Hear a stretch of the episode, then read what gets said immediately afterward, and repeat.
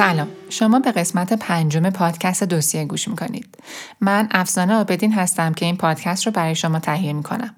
در این قسمت مثل قسمت گذشته آقای علیرضا آتش زران وکیل پای یک و کارشناس ارشد مالکیت فکری با ما همراه خواهند بود.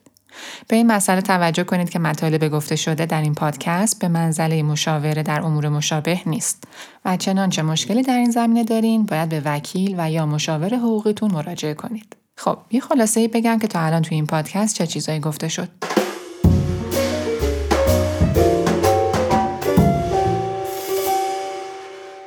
ما تا اینجا با هم متوجه شدیم که توی ایران کپی رایت وجود داره و ما به اون حق معلف میگیم. گفتیم حق معلف حقوق مادی و معنوی رو شامل میشه. حقوق معنوی رو توی سه قسمت با تعریف پرونده مربوط به نقض حقوق معنوی عکس های شهر نو متعلق به زندیات کاوه گلستان بررسی کردیم. بعد از اون توی مرجع دوم و سوم حقوق مادی رو گفتیم و قرار شد نقض حقوق مادی رو با بررسی یه پرونده عینی توضیح بدیم. این کار رو توی دو قسمت به شکل خلاصه در قالب پرونده نقض حقوق مادی یک قطع عکس متعلق به خانم شادی قدیریان توسط هفته نامه همشهری جوان انجام دادیم. توی قسمت قبل حقوق مادی رو که توی این پرونده نقض شده بر اساس قانون سال 48 گفتیم و یک اشاره هم به نقض حقوق معنوی داشتیم. متوجه شدیم که حقوق مادی از جمله حق نش و توضیح و همینطور حق معنوی احترام تمامیت اثر نقض شده. گفتیم که پرونده با استناد به قانون سال 48 در دادسرای فرهنگ و رسانه مطرح شد. حالا ادامه پرونده رو با هم مرور می‌کنیم.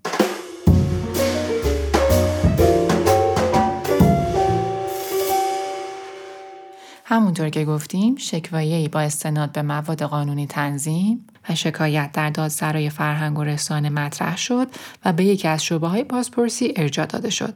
بعد از ارجاع پرونده با استناد به ماده 29 قانون 48 از ظرفیت های دیگه این قانون استفاده شد.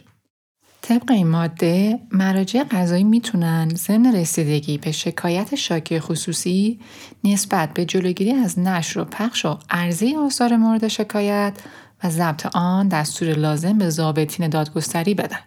توی این پرونده بازپرس این دستور رو خطاب به پلیس فتاب مبنی بر توقیف الکترونیکی مجله رو داد و پلیس فتا هم در راستای اجرای این دستور صفحات رو از دسترس خارج کرد.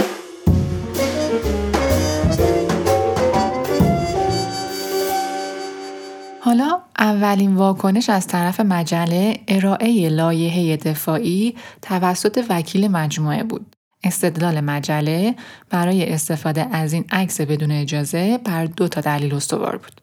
اول اینکه اثر روی صفحه های مجازی وجود داره و با یه جستجوی ساده در دسترسه. و دوم اینکه در شناسنامه مجله اسم صاحب اثر و همینطور عکس قبل و بعد تغییر درد شده. خب هر دوتای این استدلال از وکیل یه نشریه و اصولا همچین عملی از یک نشریه که تازه کار هم نبوده اصلا قابل قبول نیست.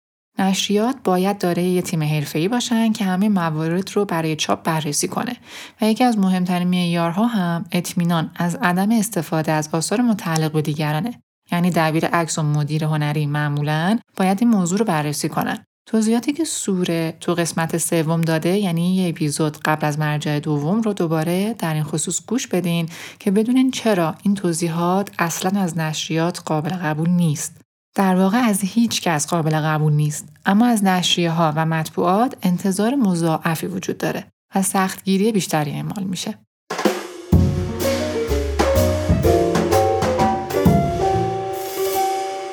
خب ایراد این استدلال های ابراز شده از طرف مجله چی بود؟ چون اثر در فضای مجازی و اینترنت قابل دسترسه پس میشه از اثر بدون اجازه استفاده کرد. این ادعای غیرقابل قبولیه که یه شخصی بخواد بدون مجوز از اثر و مال یه شخص دیگه منتفع بشه و استفاده کنه. اونم تو عصر دیجیتال و در قرن 21. این استدلال ها امروز دیگه از کسی قابل قبول نیست. فضای مجازی و اینترنت مثل شبکه های مجازی و سایت ها یک پلتفرمیه مثل سایر پلتفرم ها برای نمایش اثر، معرفی اثر و موارد مشابه. قبلا هم اینو گفتم. مثلا شما نمی‌تونین از یک کتاب فروشی که درش بازه یک کتاب رو از پشت ویترین بردارین. یا شما نمی‌تونین برین توی گالری که درش بازه و یه تابلویی که به دیوار آویزونه رو بردارید و به خودتون ببرید. البته که بعضی این کار رو هم می‌کنن. اینو بذارین به عنوان یه زنگ تفریح براتون بگم. حدود دو سال پیش یه آقای سی و چند ساله دقیقا مقابل چشم یه تعداد زیادی بازدید کننده یه تابلوی نقاشی ارزشمند رو از نگارخانه ترتیاکوف توی مسکو می‌زنه زیر بغلش و میره خونش. که چند وقت بعدم پلیس روسیه اونو پیدا می‌کنه و دستگیرش می‌کنه و تابلوی نقاشی به موزه برمیگرده. کاری که بدون اجازه از توی اینترنت برداشته بشه انگار که همین اتفاق افتاده. پس اگر یه اثر هم از عکس، نقاشی، موسیقی و هر اثر دیگه ای که توی فضای مجازی وجود داره به معنی اجازه استفاده نیست. مگه اینکه خود صاحب اثر سراحتا این اجازه رو مثلا روی سایتش اعلام کرده باشه در غیر این صورت اگه شما تمایل داشته باشین از اثری استفاده کنین باید صاحب حق رو پیدا کنین از اون اجازه بگیرین و بعد از پرداخت هزینه مورد توافق با رعایت حقوق معنوی از اثر در چارچوبی که توافق کردین استفاده کنین. علاوه بر این قانون تجارت الکترونیک توی ماده های 62 و 74 سراحت رعایت حقوق معلف رو در بستر مبادلات الکترونیکی پیش بینی کرده. پس اولین دلیل مجله برای استفاده از نشر و پخش عکس مورد بحث غیرقابل قبوله.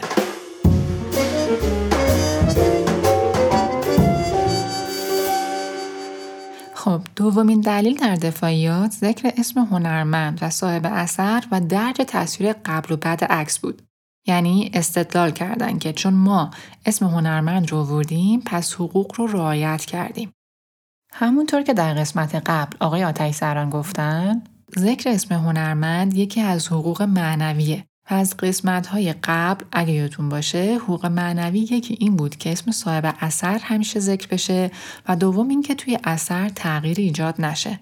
حالا که این مجله اسم صاحب اثر رو ذکر کرده فقط می‌تونه خودش رو از اتهام عدم ذکر نام هنرمند مبرا کنه و تأثیری تو ما بقیه ماجرا نداره.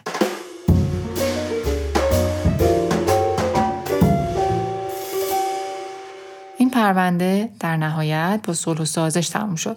یعنی بازپرس به طرفین یک فرصت داد تا با هم مذاکره کنن و موضوع رو خارج از دادسرا حل کنن و در نتیجه مبلغی برای جبران خسارت مادی و معنوی از مجله دریافت شد.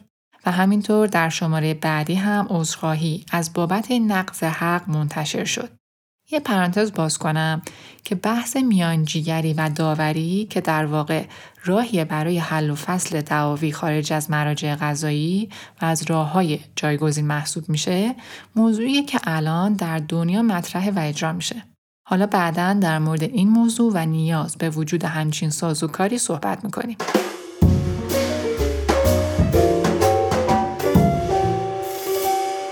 خب مباحث مربوط به این پرونده تموم شد. ولی یه بحث هست که دوست داشتیم اونو طرح کنیم و رو شکم بحث کنیم. و اون حق بر تصویر اون خانم مدلیه که توی عکس خانم قدیریان حاضر شده. اون خانم با شناختی که از شخص خانم قدیریان نحوه و سطح کارشون و چگونگی ارائه آثارشون داشتن حاضر شدن توی این عکس به عنوان مدل ظاهر بشن. ولی نشریه خارج از لول کاری هنرمند با ایجاد تغییرات سخیف روی عکس از یک فریم که توی موزه های مطرح جهانی نشون داده شده و میشه جهت نقد و تخفیف پوشش نسل جوان توی اون مقطع استفاده کرده.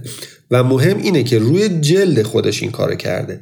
اون شخص از اینکه یک شبه به جای گالری ها و موزه ها و محیط های هنری روی جلد مجلات و تو دکه های روزنامه فروشی با تیراژ بالا و اون هم جهت نقد به نوعی به جنبه منفی از عکسش استفاده شده می‌تونه ناراحت باشه و مطالبه گر خب ببینیم چه موادی از قانون می‌تونن ناظر به این مسئله باشن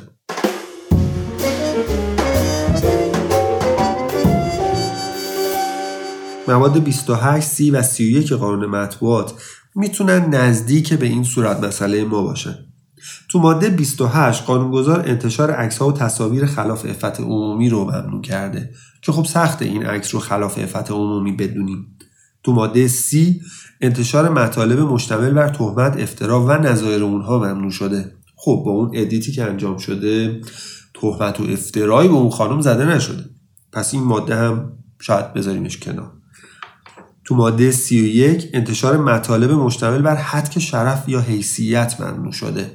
خب باید از خودمون بپرسیم این edit ی که انجام شده این نحوه استفاده آیا حد شرف و حیثیت اون خانم بوده یا نه؟ علامت سوال برامون. ولی تو بند ده ماده 6 همون قانون قانونگذار استفاده ابزاری از تصاویر افراد رو ممنوع کرده. قطعا این اتفاق افتاده. از تصویر اون خانم استفاده ابزاری شده مخصوصا با اون ادیتی که روی لباسش انجام شده. پس این ماده می‌تونه ناظر به این عمل باشه. از اینها که بگذریم و شاید یه مقدار سختگیرانه به موضوع نگاه بکنیم ماده 744 قانون مجازات اسلامی هم شاید بتونه به این موضوع مرتبط باشه. تو این ماده قانونگذار میگه هر کس به وسیله سامانه های رایانه یا مخابراتی فیلم یا صوت یا تصویر دیگری را تغییر دهد یا تحریف کند و آن را منتشر یا با علم به تغییر یا تحریف منتشر کند به نحوی که عرفا موجب حد حیثیت او شود به مجازات فلان محکوم خواهد شد که حالا اون مجازات 91 روز تا دو سال حبس یا جزای نقدی. شاید بشه این کار رو توی چارچوب این ماده تفسیر کرد با یه دید سختگیرانه ای ولی واقعیتش ما نمی‌خوایم که این مسئله رو در موردش بحث بکنیم خیلی کنکاش بکنیم. فقط خواستیم یه طرح مسئله داشته, داشته باشیم که اون خانوم مدل هم یک حقی داره که تصویرش اونجوری که خواسته استفاده بشه نه اونجوری که هر کسی هر عکسی رو تو اینترنت پیدا بکنه بخواد ازش استفاده کنه.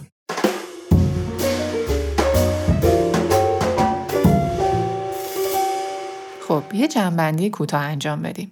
مهمترین عامل آگاهی از حق و حقوقه. توی این پرونده به خاطر نقض حقوق مادی و معنوی با استناد به قانون سال 48 به دادسرای فرهنگ و رسانه مراجعه شد. بازپرس در تحقیقات مقدماتی دستور توقیف الکترونیکی مجله رو داد و پلیس فتا این دستور رو اجرا کرد. دفاعیات مجله مبنی بر وجود اثر در اینترنت و ذکر نام هنرمند در مجله غیر قابل قبول بود و در نهایت پرونده با صلح و سازش مختومه شد و شاکی اعلام گذشت کرد. بنابراین همونطور که می‌بینید ما قانون داریم و مرجع سالهی که به این دعاوی رسیدگی بکنه وجود داره. ولی این قوانین بدون درخواست و پیگیری صاحبین حق خود به خود اجرا نمیشه و هرچی واکنش و پیگیری های حقوقی کمتر باشه سیستم قضایی تجربه کمتری توی این زمینه کسب می‌کنه و جامعه هم کمتر متوجه اهمیت و جدیت این مسائل خواهد بود. خب این قسمت هم تموم شد. مثل همیشه انتقادات و پیشنهادات شما در ارائه محتوای بهتر به ما کمک خواهد کرد.